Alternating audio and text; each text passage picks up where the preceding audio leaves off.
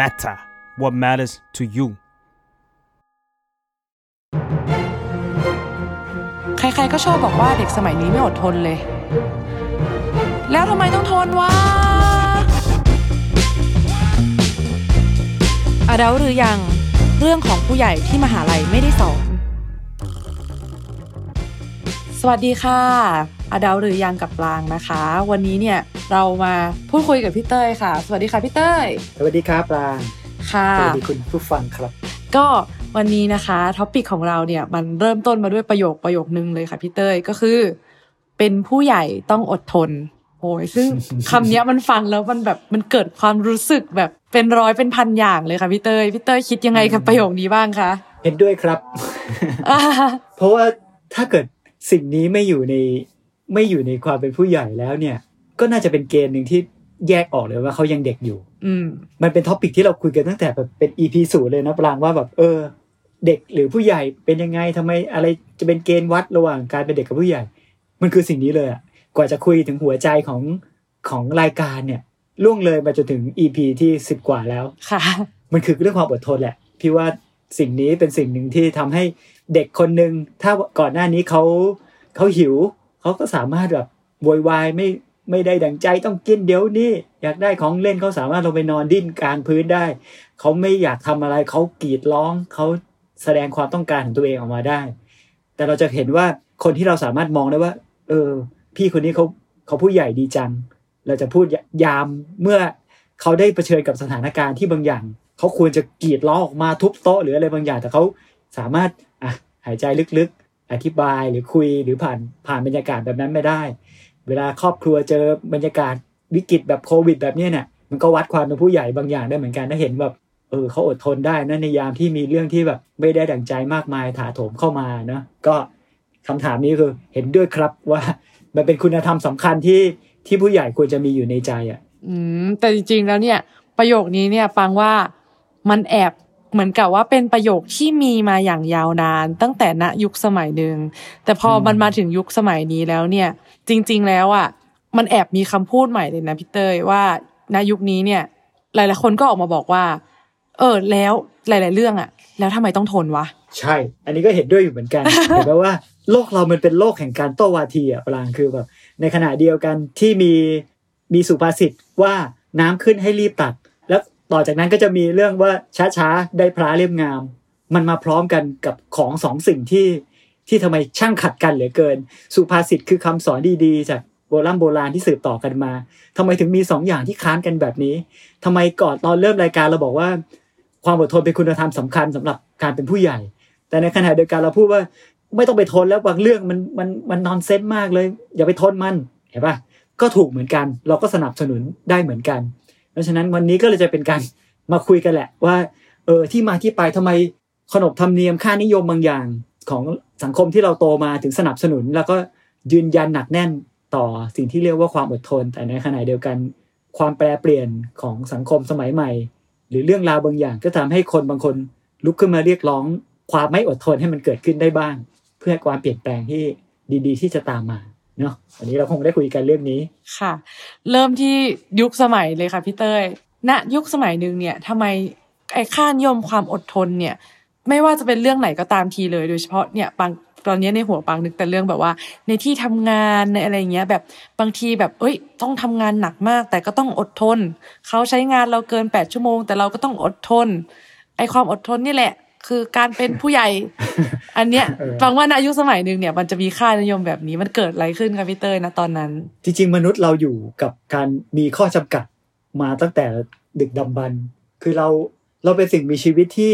ที่อ่อนแอเมื่อเทียบกับสัตว์ด้วยซ้ำเราไม่แข็งแรงเท่าม้า เท่าวัวที่สามารถไถนาหรือบรรทุกสัมภาระหนักๆได้ เราอ่อนแอมากเลย แต่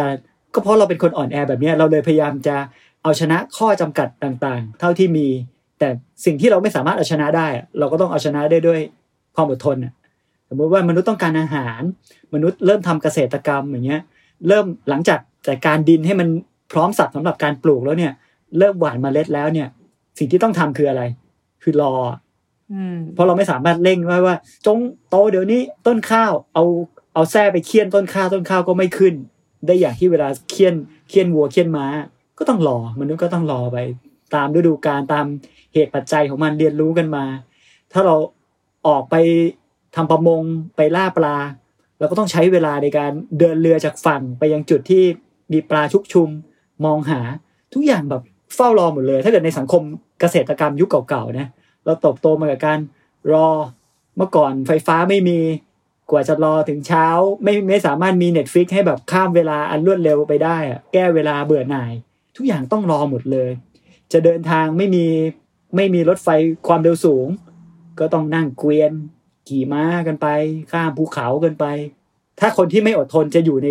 ในโลกยุคที่ข้อจำกัดเยอะๆยากมากเลยจะต้องแบบอกแตกตายไปก่อน อยากให้สิ่งนี้มันเกิดขึ้นเร็วๆอยากได้อันนี้มาทันใจ มันต้องแบบนี้มันต้องก็สามารถจะตีออกชกหัวได้ จึงเลยเป็นที่อันนี้แบบโดยความเข้าใจเข้าใจเองได้ว่า ในโลกที่มีข้อจำกัดเยอะๆ สิ่งที่จะทำให้เขาผ่านไปได้คือความอดทน ในเรื่องการทำงานเหมือนกัน ทุกอย่างกว่าจะสร้างกำแพงขึ้นมาสร้างตึกขึ้นมาในเทคโนโลยีที่ไม่สามารถสร้างทุกสิ่งทุกอย่างภายในช่วงเวลาข้ามคืนได้ ก็ต้องรอค่อยๆ สร้างอิฐขนมาทีละก้อน จัดเรียงกันไป คนมีพอไม่พอก็ต้องทำไปตามข้อจำกัดแบบนั้น บังคับกันไปแบบว่าคือทุกอย่างต้องต้องบีบบังคับ เพราะว่าถ้าเกิดสมมุติว่าคนที่จะต้องมาก่อสร้าง สร้างกำแพงอะไรหายไปต้องก็จะไม่สามารถทำภารกิจให้เสร็จลุล่วงไปได้ บางทีคุณธรรมความอดทนก็อาจจะมาหล่อหลอมให้สังคมในอดีตอยู่ด้วยก็ได้ คือถ้าเกิดถ้าทุกคนไม่มีความอดทนในตอนนั้น ก็อาจจะผลักงานหนีหนีกันไปหมด เพราะฉะนั้นสิ่งที่เขาปลูกฝังขึ้นมา มันก็จะมีทั้งทั้งสิ่งที่เป็นลักษณะกุศโลบาย ว่าสิ่งนี้มันเป็นสิ่งที่ดี เพื่อให้สังคมมันอยู่ด้วยกันได้ในการที่แบบเรียกร้องการทำงานที่อาศัย แรงงานจำนวนมากๆเนาะในการปลูกฝังว่าแบบเออสิ่งนี้เป็นสิ่งที่ดี ๆ ที่ต้องทำร่วมกัน อืมซึ่งคำสอนเนี้ยมันก็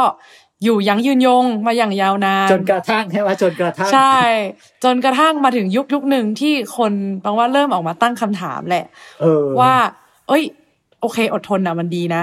แต่มันต้องทนทุกเรื่องจริงๆเหรอวะอืม จนทำให้มันเกิดการแคลชกันเลยนะพี่ของคนยุคเก่ากับยุคใหม่ที่คนยุคเก่าก็จะมองว่า เอ้ยทำไมเด็กยุคใหม่ไม่อดทนเลยเนี่ย แป๊บแป๊บก็ทนไม่ได้และอะไรอย่างเงี้ย ในขณะที่เด็กยุคใหม่ก็บอกว่า แล้วทำไมต้องทนถ้ามันไม่ดีแล้วก็ทำในสิ่งที่ดีกว่านี้ไม่ดีหรออะไรเงี้ยเนาะมันก็เป็นความแตกต่างที่มาชนกันพอดีเลยในยุคสมัยนี้ ที่มันต้องชนกัน เพราะว่ามันน่าฟังทั้งสองฝ่าย ถ้าเกิดสมมุติว่าเหตุผลฝ่ายหนึ่งไม่ไม่น่าฟังอีกแล้วอะ มันจะไม่เกิดการแคลชกัน ถ้าสมมุติว่าถ้าแบบการอดทนมันไม่ดีแล้วอะ ทุกคนก็จะควรจะไม่ต้องอดทนกันหมด มันก็จะผ่านไปได้อย่างรุ่เรื่อง แต่เพราะว่าความอดทนมันยังมันยังจำเป็นแล้วมันยังดีอยู่ มันจึงจะต้องเผชิญกับคนที่เชื่อว่า และพิสูจน์ได้จริง ๆ ด้วยว่า บางทีอดทนไปมีข้อเสียอย่างมากเลยจริง ๆ ได้ทำลายหลายสิ่งหลายอย่างที่ควรจะได้รับการเปลี่ยนแปลงไปอย่างจริง ๆ จึงเป็นเรื่องที่เข้าใจได้ ถ้ามองแบบนี้ไม่ไม่เกิดความสงสัยแต่อย่างใดว่าทำไมถึงปะทะกันอ๋อเข้าใจแล้วว่า ถ้าสมมุติว่าเราทำบริษัทขนาดใหญ่ ๆ ที่ต้องอาศัยแรงงานจำนวนมาก ๆ ในการช่วยทำภารกิจบางอย่างให้เสร็จ แล้วจะต้องมามาเจอปัญหาเรื่องคนทำงานไม่ไหว ไม่อดทนออกไปก่อนเนี่ยมันจะไม่สามารถครอบครองหรือ หรือจัดการให้การรวมศูนย์ตรงนั้นเนี่ยอยู่ต่อไปได้ มันจะเกิดการสลายตัว แล้วก็พี่ว่า องค์กรบรรษัทขนาดใหญ่จะจะล่มสลายเลย ถ้าเกิดสมมติว่าทุกคนเชื่อว่ามันไม่ต้องไม่เห็นต้องทำแบบนี้เลยทรมานเกินไปมันไม่ถึงต้องอดทนขนาดเนี้ยมันจะอยู่ไม่ได้แต่ในขณะเดียวกันพี่ก็รู้สึกว่า ถ้าเกิดสมมุติว่าภารกิจใด ๆ ที่จริง ๆ แล้วต้องอาศัยความอดทนในการทำให้มันสำเร็จ ภายใต้ช่วงระยะเวลาหนึ่งแล้วเราไม่ได้มีไม่มีมันเราก็จะไม่ได้สัมผัสความสำเร็จที่เป็นเป็นชิ้นเป็นอันได้เหมือนเหมือนกันนะ อืม แล้วปังก็มองว่าในขณะเดียวกันที่ความอดทนของคนที่เป็นเจ้าของบริษัท คนที่เป็นอะไรแบบนี้เนี่ยที่เขาต้องการได้รับจากคนทำงานเนี่ย ในขณะเดียวกันการที่คนทำงานเนี่ยเริ่มออกมาตั้งคำถามถึงว่าทำไมเราถึงต้องทนไม่ทนอะไรอย่างเงี้ยปังว่าจริง ๆ อันเนี้ยก็เป็นข้อดีที่มันจะมาช่วยเชฟบริษัทให้กับ เออใช่เอใช่อใช่ที่แบบว่าลบความคล่ำคลึบางอย่างข้อกำหนดกฎเกณฑ์อะไรบางอย่างที่ มันทำให้แบบจริงเออจริงบริษัทจริงก็ต้องกลับมาตั้งคำถามกับตัวเองว่า เออเออว่ะยุคสมัยมันเปลี่ยนไปแล้วว่ะ คนเริ่มไม่เข้าใจแล้วว่าโอ้จะทนใช่ใช่ทำไม งั้นเรามาต้องมาเปลี่ยนบริษัทจึงทำให้แบบอืมบริษัทและองค์กรเนี่ยสามารถเติบโตไปพร้อม ๆ กับยุคสมัยและการเปลี่ยนแปลงได้ด้วย โอ้พี่พี่ที่ได้ฟังน้องปรางพูดเมื่อกี้ถ้าเกิดกำลังทำบริษัทอยู่นี่ก็เป็นสัญญาณหนึ่งนะแทนที่จะจะมองโทษเรื่องเกี่ยวกับเด็กรุ่นใหม่ทำไมมันออกบ่อยจังหรือวะอย่างเงี้ยนะ แทนที่จะโทษว่าเขาไม่อดทนเนี่ย ส่วนหนึ่งก็อาจจะต้องมามองสภาพแวดล้อมภายในการทำงานของตัวเองใหม่อีกครั้งหนึ่งเพื่อให้เกิดการปรับร่วมกันพี่ว่า clash ดีนะและ clash ครั้งนี้ไม่ใช่ไม่ใช่เป็น clash ครั้งแรก พี่เชื่อว่าการการที่ครั้งหนึ่งคนเราถูกเกณฑ์เข้าไปในโรงงานในยุคที่อุตสาหกรรมกำลังเริ่มต้นก้าวหน้า มนุษย์จากยุคที่แบบอยู่ในสวนเกษตรทำนาทำไร่กัน แล้วก็พอโรงงานอุตสาหกรรมเริ่มตั้งแล้วเกษตรกรเหล่านั้น เดินเข้าแถวเข้าสู่โรงงานน่ะและช่วงแรก ๆ ที่ยังไม่มีการจัดการสภาพแวดล้อมการทำงานที่ปลอดภัยแล้วดีเพียงพอพี่เชื่อว่าชั่วโมงการทำงานคนอาจจะเยอะกว่านี้ การปกป้องใส่แว่นตาสวมเพื่อกันการเศษฝุ่นละออง การใส่ผ้าปิดปาก อาจจะยังไม่เกิดขึ้นก็ได้จนกระทั่งเกิดการล้มหายตายจากป่วยด้วยโรคภัยไข้เจ็บ และมีแรงงานเริ่มสไตร์รวมตัวกันประท้วงเพื่อ เรียกร้องสภาพการทำงานที่ดีขึ้น มีการก่อตั้งสาภาพแรงงานอย่างเงี้ยนี่ก็คือการคราชของยุคหนึ่งจนกระทั่งเกิดการปรับรูปแบบการทำงานที่โอเค ชั่วโมงการทำงานเราจะไม่เยอะเท่านี้ เราจะมีเครื่องปกป้องคนทำงานให้ปลอดภัยมีชุดสวมใส่มีหมวกเซฟตี้มีใส่แว่นป้องกัน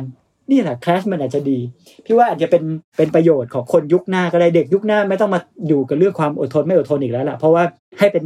สงครามของของยุคนี้ แล้วองค์กรต่างๆ จะกลายเป็นองค์กรในฝันในอนาคตที่แบบว่ามาพบกันครึ่งทางว่าระดับไหนที่เธอเรียกว่า สภาพแวดล้อมที่ที่เธอไม่ต้องทน จริงๆการอยู่ในสภาพที่ไม่ต้องทนเนี่ยดีนะคือแบบว่าก็ไหลๆอยู่สบายในระดับที่ไม่เกิดความ suffer มากมายอะอันนี้ก็อาจจะเกิดขึ้น อันนี้เป็นแง่มุมที่ดีนะว่ามันเกิดการ crash เพื่อนำไปสู่การทบทวน อืมค่ะ แล้วนอกเหนือจากเรื่องของฟังว่าตอนนี้เราคุยกันเรื่องของสเกลที่มันใหญ่แล้วล่ะ แต่ว่าทีเนี้ยพอเราลดสเกลลงมาถึงเรื่องใกล้ตัวเองเนี่ย ในฐานะที่เราเองเนี่ยก็เป็นผู้ใหญ่แล้วเนี่ย นอกเหนือจากเรื่องของการทำงานเรื่องของโลกที่มันอาจจะดูไกลตัวเนี่ย อย่างเรื่องใกล้ๆตัวเองเนี่ย มันก็จะมีเรื่องบางเรื่องที่ต้องอดทนแล้วก็ไม่ต้องอดทนด้วยเช่นกัน อืมอืมอืมค่ะ ใช่ไหมเราทุกคนล้วนผ่านผ่านอะไรมาหลายปีอะคือสมมุติว่าปลางอาจจะ20กว่าปี พี่อาจจะ40กว่าปี แต่มันก็มีคนหลายคนที่ เคยเป็นเด็กมาก่อน เคยเป็นวัยรุ่น เคยเป็นคนรุ่นใหม่ก่อนจะก้าวเข้าสู่การเป็นผู้ใหญ่ในวัยหนึ่งเนี่ย ไม่ตั้งคำถามกันหน่อยเหรอในบางเรื่องเนาะที่แบบว่าเราทนกันมาตลอด แล้วก็จะยังทนต่อไปอีกเหรอมันนานมันนานเพียงพอนะ แล้วก็เดี๋ยวนี้การสื่อสารมันเริ่มกว้างไกลมากขึ้นเราเราไม่ได้ถูกมองเห็นเฉพาะประเทศเราอย่างเดียวเหมือนเมื่อก่อนอีกแล้วอะเราคืออะไรนี้แค่เราเปิด YouTube อย่างเงี้ย เราไปเห็นภาพแบบ walking ตามประเทศต่างๆอะ เหมือนกับได้เที่ยวทิปอะอืมแล้วเรากลับมามองทางเท้าบ้านเราสมมติอย่างเงี้ยนะอืมว่า เอ๋จริงเหรอถ้าเมื่อก่อนไม่ถ้าไม่เคยเห็นแบบนี้แบบดีมากๆมันมีอยู่จริงๆอะในช่วงที่คนยังเที่ยวได้เหมือนเมื่อก่อน พี่ว่าญี่ปุ่นก็เป็นประเทศหนึ่งที่กระตุ้นสำนึกเรื่องเกี่ยวกับสาธารณูปโภคพื้นฐานของของมนุษย์ในโลกใบเนี้ยเมื่อก่อนพี่ก็รู้สึกว่าประเทศไทยสวยนะ แต่ว่าพอเห็นประเทศต่างๆมากขึ้น หรือพอย้อนดูภาพประเทศไทยเก่าๆที่เคยถ่ายมา จริงๆกรุงเทพอาจจะไม่เคยสวยเลยก็ได้นะปราง ไม่เคยมีอืมเราเราไม่ได้แย่ลงอะ แต่แค่เราไม่เคยสวยแบบในลักษณะแบบ ที่คิดถึงคนใช้ชีวิต คนเดินถนนเป็นหลักมาก่อน แต่พอคนออกไปเที่ยวเมืองนอกมากขึ้น ไปอยู่ประเทศที่แบบคุณภาพชีวิตดีจริงๆการมองญี่ปุ่นนี่เหมือนกับ เหมือนกับที่เราคุยกัน EP ก่อนเลยแบบ คือเป็นนักวิ่งอบจแล้วไปมองนักวิ่งโอลิมปิกอะคือมันก็จะเห็นแบบนั้นคือเราจะกลับมาปรงกับตัวเองไหมว่า ชีวิตฉันก็ได้แค่นี้ แต่เราเราไม่ยอมถึงแม้ว่าถ้าสมมติตอนนี้ใครมีใครส่งเสียงเรื่องเกี่ยวกับสาธารณูปโภคสำหรับคนอยู่ในในเมืองอะนะเราก็อยากเป็นเสียงเสียงหนึ่งที่ช่วยแล้วเราเราก็จะไม่อยากทนต่อไปว่า จริง ๆ มันเปลี่ยนแปลงได้แค่แบบหนึ่งไม่คอร์รัปชันแล้วลองเอาเงินที่จะคอร์รัปชันมาทำพี่ว่าโอ้โหมันทำถนนดีๆ ได้จริง ๆอะ ญี่ปุ่นก็ญี่ปุ่นเราก็สามารถทำแบบเป็นน้องๆเขาได้เหมือนกันนะ ถ้าเอาจริงแล้วแล้วไม่ทนในเรื่องแบบเนี้ย อย่างเงี้ย มันเกิดขึ้นได้ แล้วทุกคนก็อาจจะมีชีวิตที่ดีขึ้นสำหรับคนที่เคยผ่านมาแล้ว แต่เมื่อก่อนนี้เราอาจจะไม่รู้เราจะมองแค่เท่าที่เรามองเห็นอืมเราไม่ได้เห็นโลกข้างนอกอย่างแท้จริงอย่างเงี้ยบอกโอ้นี่ก็นี่ก็อาจจะเป็นเรื่องหนึ่งที่พี่เชื่อว่าไปถาม ทุกคนเอาไมโครโฟนไปยื่นถามว่าลองนึกดูดีๆซิว่า แต่ละคนมีเรื่องอะไรบ้างที่สะกิดใจว่าแบบ เออ มันน่าจะเปลี่ยนแปลงได้นะแบบ ไม่ใช่ว่าทนทนๆเคยเดินตกเดินตกท่อ เคยเดินเดินแบบ ใช้ชีวิตไม่ดีแล้วเราก็ต้องอยู่อย่างนี้ต่อไปอะไรเงี้ยอ่า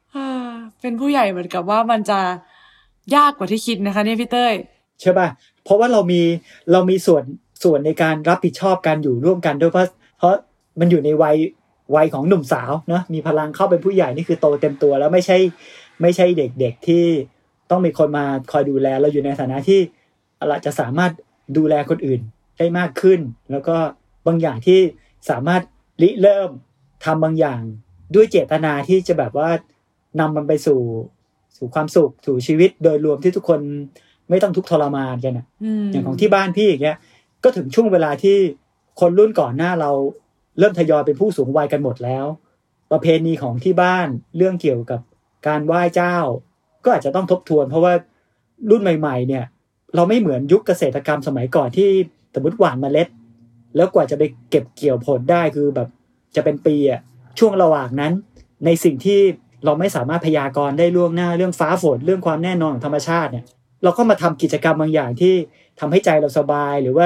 เรานับถือสิ่งศักดิ์สิทธิ์แล้วก็ทำงานประเพณีอะไรของเราไปนะอืสามารถทำได้ในทุกๆ วันพระทุก ๆ เดือนทุก ๆ อะไรอย่างเงี้ยได้เลยใช่ป่ะแต่เดี๋ยวนี้แบบสังคมเมือง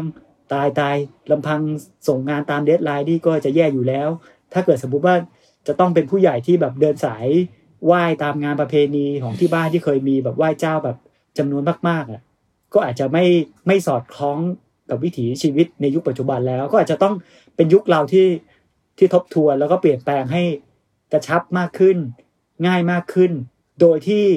ยังคงหัวใจของมันอยู่อะอืมคือเรื่องแบบนี้มันก็อาจจะมีแบบสิ่งที่เป็นพิธีกรรมกับสิ่งที่เป็นเนื้อหาหรือหัวใจของมันเนาะอย่างการไปไหว้เชงเม้งของของพี่เนี่ย หลังๆ นี้ก็จะเป็นการเที่ยวต่างจังหวัดกันแล้วนะคือก็ยังคงไหว้ซื้อของไหว้กันอยู่ แต่ว่าจะไม่เอาเหมือนเมื่อก่อนที่แบบ แม่ เอ้ยอาม่าอะไรทุกคนแบบเหนื่อยทุกข์กับการเตรียมงานวุ่นกันหมดอะ่ะเดี๋ยวนี้ก็ถ้าบางอย่างซื้อหาได้สะดวกมากขึ้นก็ตัดเตรียมกันแบบง่ายๆ แล้วก็ล่องกันไปไปก่อนหน้าวันไหว้สักวันหนึ่งไปนอนค้างกันสมมติว่าของของบ้านที่ไหว้ชลบุรีอย่างเงี้ยอืมค่ะก็อาจจะไปนอนพังกันพัทยาหรือว่าศรีราชากันสักคืนหนึ่งก่อนแล้วก็ค่อยไปไหว้เจ้า แล้วก็ไม่ไหว้เหมือนเมื่อก่อนไม่ไหว้แบบ เคร่งเรื่องประเพณีมากที่แบบ ส้มต้องวางแบบนี้ อันนี้ต้องวางแบบนี้เท่านั้น แล้วก็ทุกคนก็หน้าหน้าดำคำเครียดก็แบบไม่เอาแบบนั้นอะ ก็เอาแบบอืมตามประเพณีระดับหนึ่งแล้วก็ไปนึกถึงผู้สูญเสียผู้จากไปอย่างนี้ดีกว่า ไปนั่งนึกถึงอากงนั่งนึกถึงเรื่องดีๆ ที่เคยอยู่ด้วยกันอย่างเงี้ย ใจสงบสงบยิ้มยิ้มๆกินข้าวกัน กินเสร็จแล้วไปเที่ยวกันนิดนึงอะไรเงี้ยนะก็เป็นเป็นประเพณีที่ออกแบบใหม่มาไม่ไม่รู้ผิดแค่ไหนนะคือ ถ้าเกิดวัดกันตาม ตำราที่เขาเขียนกันมาว่าต้องทำแบบนี้ก็อาจจะเพี้ยนเพียนๆเล็กน้อยอะอืมแต่พี่ว่าโดยรวมถ้าวัดวัดโดยพลังงานของคนที่ไป พี่เห็นปริมาณรอยยิ้มมากกว่าเดิม เห็นความสบายใจเมื่อรถขับมาจอดที่บ้านเมื่อก่อนแบบโคตรเหนื่อยเลยแม่งแบบร้อนๆฝุ่นๆใช่ไหมเดี๋ยวนี้มันสบายใจมากขึ้น มีเรื่องให้นึกถึงมากขึ้น ต่อให้ไปอยู่ที่สุสานก็มีรูปถ่ายก็ไปถ่ายรูปดอกไม้ต้นไม้เซลฟี่อะไรกันบ้างแบบ เจอลูกลูกหลานๆก็นั่งเล่นกับเขาอะไรเงี้ย ก็ก็เป็นบรรยากาศที่ดีมากกว่า เราไปเคร่งเครียดเรื่องพิธีกรรม นี่ก็จะเป็นส่วนหนึ่งที่ที่พี่ต้องเจอนะคือแบบที่โตขึ้นมาถ้าเป็นอะไรที่มันเริ่มห่างไกลออกจากหัวใจของสิ่งที่เขาคิดกันตั้งแต่ต้นน่ะอืมเขาจัดงานประเพณีก็เพื่อแบบ เพื่อความสมัครสมานสามัคคีเพื่อเพื่อจิตใจที่ดีงาม เพื่ออะไรแบบเนี้ยให้ลำลึกถึงสิ่งดีๆ หลาย ๆ อย่าง ไม่ใช่มาเคร่งครัดแล้วมีตำรวจตรวจจับการทำผิดตามตำราอะไรคิดว่านั่น นั่นไม่น่าจะใช่หัวใจของมันอืมแล้วปรางปรางเองมีไหมสมมติว่าพอเริ่มเริ่มโตเริ่มเป็นผู้ใหญ่เนี่ย มันมีเรื่องที่เราเจอเรื่องที่อึดอัดครับข้องใจแล้วก็รู้สึกว่าไม่อยากจะทนกับสิ่งนี้แล้วน่าจะเปลี่ยนแปลงหน่อยคือเมื่อกี้ค่ะพี่เตยปังฟังพี่เตยแล้วค่ะปังคิดประเด็นขึ้นมาได้อันหนึ่งเออพี่เตยคือฟังดูแล้วเนี่ย พอพูดถึงเรื่องเชงเมนเนี่ยชัดเลยว่า หรือจริง ๆ แล้วประโยคที่ปรางพูดตั้งแต่ต้นว่าเป็นผู้ใหญ่ต้องอดทนอืม แล้วความอดทนเนี่ยเป็นเกณฑ์การแบ่งเด็กกับผู้ใหญ่อะหรือจริง ๆอะเรามองมุมกลับได้เลยว่า จริง ๆ แล้วเนี่ย เพราะเราเป็นเด็กเราจึงต้องอดทนกับประเพณีที่เราเปลี่ยนแปลงไม่ได้โอ้โหแต่เมื่อเราเป็นผู้ใหญ่แล้ว เพราะเราเป็นผู้ใหญ่นี่แหละ เราจึงไม่ทนโอ้โหแล้วลุกขึ้นมาที่จะเปลี่ยนแปลงแล้วก็เออสร้างเออความเปลี่ยนแปลงบางอย่างเพราะว่าอันนี้ฟังแล้วแล้วแบบเออพอเขาพูดถึงเรื่องเชงเมงแล้วเข้าใจได้เลยว่า พอเรายังเป็นเด็กๆอะเนาะอากงอืมอาม่าอาโกก็จะบอกให้เราเนี่ย อ่า ไปพับอันนี้ทำอันนู้นทำอันนี้เราก็ทำไปร้อนก็ร้อนทำทำไปเถอะทำทำทำแต่พอหน้าวันหนึ่งที่พี่เต้ยโตพอที่จะเป็นคนที่แบบ เออ เป็นผู้ใหญ่เติบโตและมีสิทธิ์มีเสียงในการตัดสินใจแล้วเนี่ย พี่นอกจากจะโตเป็นผู้ใหญ่ธรรมดาแล้วเนี่ย พี่ยังกล้าที่จะลุกขึ้นมา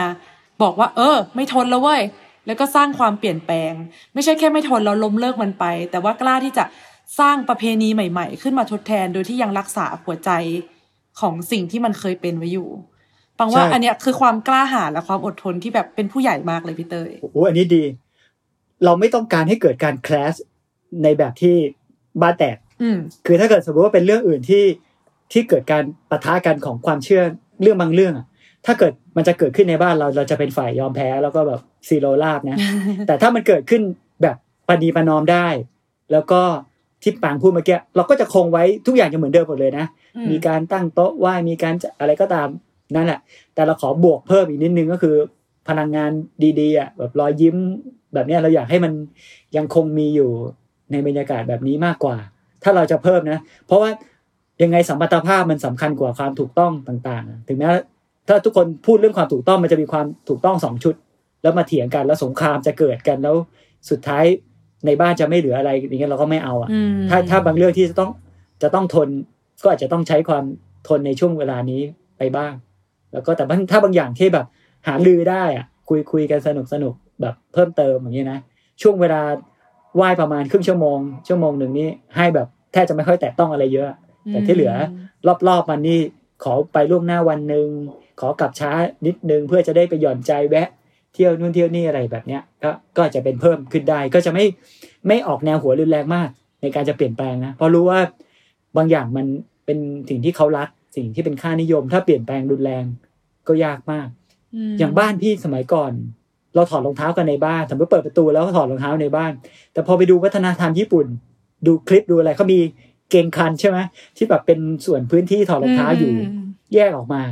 เออ อย่างเงี้ย เราก็รู้สึกว่า เอ้ยอันนี้ต้องล็อบบี้กันที่บ้านหน่อยเกิดการเปลี่ยนแปลงหน่อยไม่ใช่ว่าเปิดประตูมาแล้วถอดแล้วฝุ่นหรืออะไรบางอย่างมันก็โสบกฟุ้งอยู่ในบ้าน จากพื้นที่ที่แยกออกมาอะไรแบบนี้นะมันก็จะเกิดการเปลี่ยนแปลงแบบไม่เสียเลือดเสียเนื้อทุกคนเข้าใจได้ ถ้าเกิดชี้เปิดให้เห็น แต่ในในการเริ่มต้นก็คือว่า มันต้องมีแน่ๆในในหลาย ๆ กิจกรรมที่เราตั้งคำถามขึ้นมา ทุกคนก็จะบอกว่าเอาก็ทำแบบนี้ก็มาตั้งนานแล้วเลยอย่างเงี้ยเอาเดี๋ยวก่อนนะมันมันมีบางอย่างแล้วก็ไม่ไม่แสดงท่าทีแบบว่า วางกล้ามใหญ่โตว่าฉันฉันน่ะเก่งกว่าฉันน่ะรู้มาขนาดนั้นก็จะเกิดการเปลี่ยนแปลงได้ยากเพราะฉะนั้นทักษะที่ต้องฝึกอย่างหนึ่งก็คือการค่อยๆหว่านล้อม ให้เกิดการเปลี่ยนแปลงแบบราบรื่นแนบเนียนอืมโดยที่ไม่อยากให้มีการโต้เถียงกันแม้แต่นิดเดียวนะถ้าเป็นประเด็นในบ้านนะอืม เรื่องของประเด็นของการความอดทนเนี่ย จริง ๆ มันก็คือต้องกลับไปถาม แล้วก็รู้จักกับหัวใจตัวเองด้วยว่า สุดท้ายเนี่ยเราทนเพื่ออะไรและอะไรคือสิ่งที่เราต้องการจริงๆเนาะพี่เต้ยเนาะอืมอืมใช่ใช่ใช่ก็เอาใจช่วย มันมันคงมีหลายอย่างหลายบ้าน แต่ละเรื่องก็อาจจะไม่เหมือนกันที่จะแบบว่าเกิดขึ้นมา แล้วก็ทำไมจะต้องทนเรื่องนี้ แล้วมันเปลี่ยนแปลงได้ไหมเนี่ย ก็ลองดูแล้วกัน แต่ว่าพอปางทักเรื่องว่าจริงๆแล้วอะเด็กอะต้องต้องอดทนเนี่ย อันเนี้ยเปลี่ยนใหม่หมดเลย เปลี่ยนวิธีคิดใหม่หมดเลยนะสิ่งที่เราคุยกันใช่เลยกลายเป็นว่าความเปลี่ยนแปลงบางอย่างเกิดขึ้นจาก อดีตเด็กอะแล้วพอเป็นผู้ใหญ่แล้วรู้สึกว่าเปลี่ยนแปลงได้นั่นแหละความเปลี่ยนแปลง ความจะไม่อดทนจะจะไปเกิดตอนเป็นผู้ใหญ่ ใช่ ซึ่งเราจึงต้องมานั่งพิจารณาจริง ๆ ว่าเออแล้วเรื่องไหนเราควรจะทนเรื่องไหนเราไม่ต้องทนแล้วเราก็ต้องกล้าที่จะลงมือเปลี่ยนแปลงสิ่งที่เราไม่ทนเนี่ยไปสู่สิ่งใหม่ ที่ดีกว่าเดิม แล้วก็ตอบโจทย์คนหลาย ๆ คนรอบตัวเราด้วย อืม จริง ๆ เราทดลองมาหลาย ๆ เรื่องนะปรางคือในหลาย ๆ EP ที่เราคุยกันมาปรางก็จะเริ่มเห็น รูปร่างหน้าตาของของวิธีคิดของเรามากขึ้นนะที่แบบชวนมาออกรายการจริงๆแล้ว เราไม่อาจจะไม่ใช่ตัวแทนผู้ใหญ่ที่ถูกต้องมากนักในการมาอืมให้คำแนะนำอืมเด็กๆอะแต่ก็เป็นเป็นแนวทางที่ทางโปรดิวเซอร์ทางทีมงานมองเห็นว่ามันอาจจะเป็นอีกอีกมิติหนึ่งอีกแง่มุมที่ที่อาจจะได้เห็น เพราะว่าพี่เองก็ตัดสินใจจะไม่มีลูก ถือว่าเป็นการที่ไม่อดทนต่อค่านิยมที่ว่าแต่งงานแล้วต้องมีลูกสิใช่ไหม หรือว่าอืมพี่ก็เลือกเส้นทางชีวิตที่อาจจะไม่ได้ทำงานประจำแล้วก็ทุกคนอาจจะรู้สึกว่า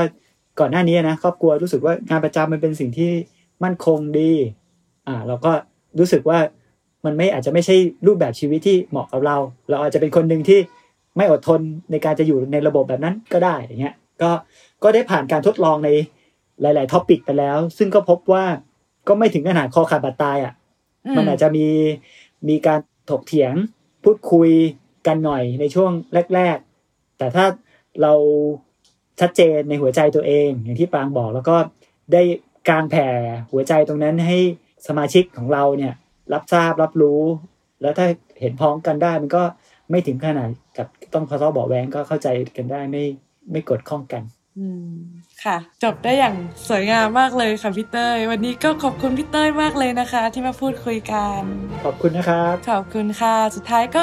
ฝากติดตามรายการอดับหรือยังได้ทุกวันจันทร์ทาง Apple Podcast Spotify YouTube และทุกช่องทางของ The Better Podcast ค่ะ ขอบคุณมากค่ะ สวัสดีค่ะ สวัสดีครับ